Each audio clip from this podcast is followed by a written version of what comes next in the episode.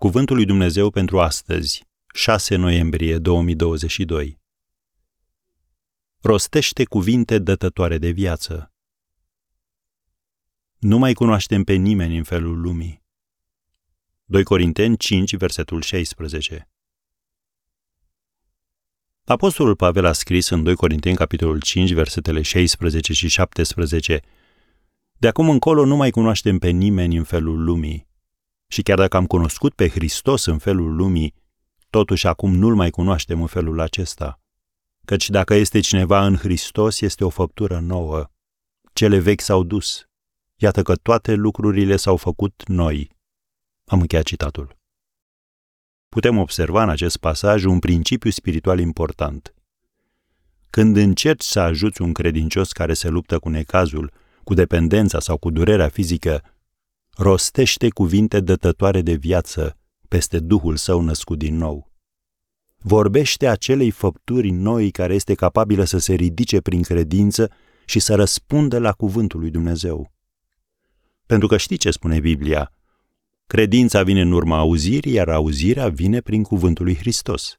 Scrie în Romani 10, versetul 17. Cum vine credința? Ascultând ce gândește, ce spune și ce face Dumnezeu. El are ultimul cuvânt, deci trebuie să-l auzim ce ne spune.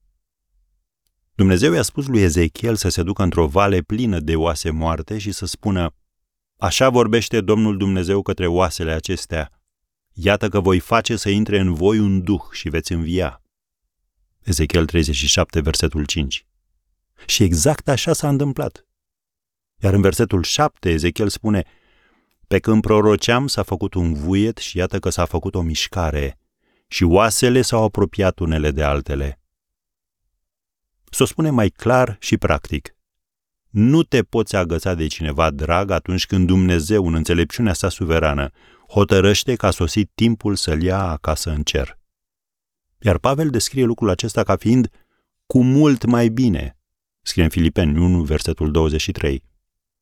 Dar până atunci, rostește cuvântul lui Dumnezeu peste acea făptură nouă. Credința nu neagă realitatea circumstanțelor, însă refuză să se lase intimidată, limitată sau dominată de ele.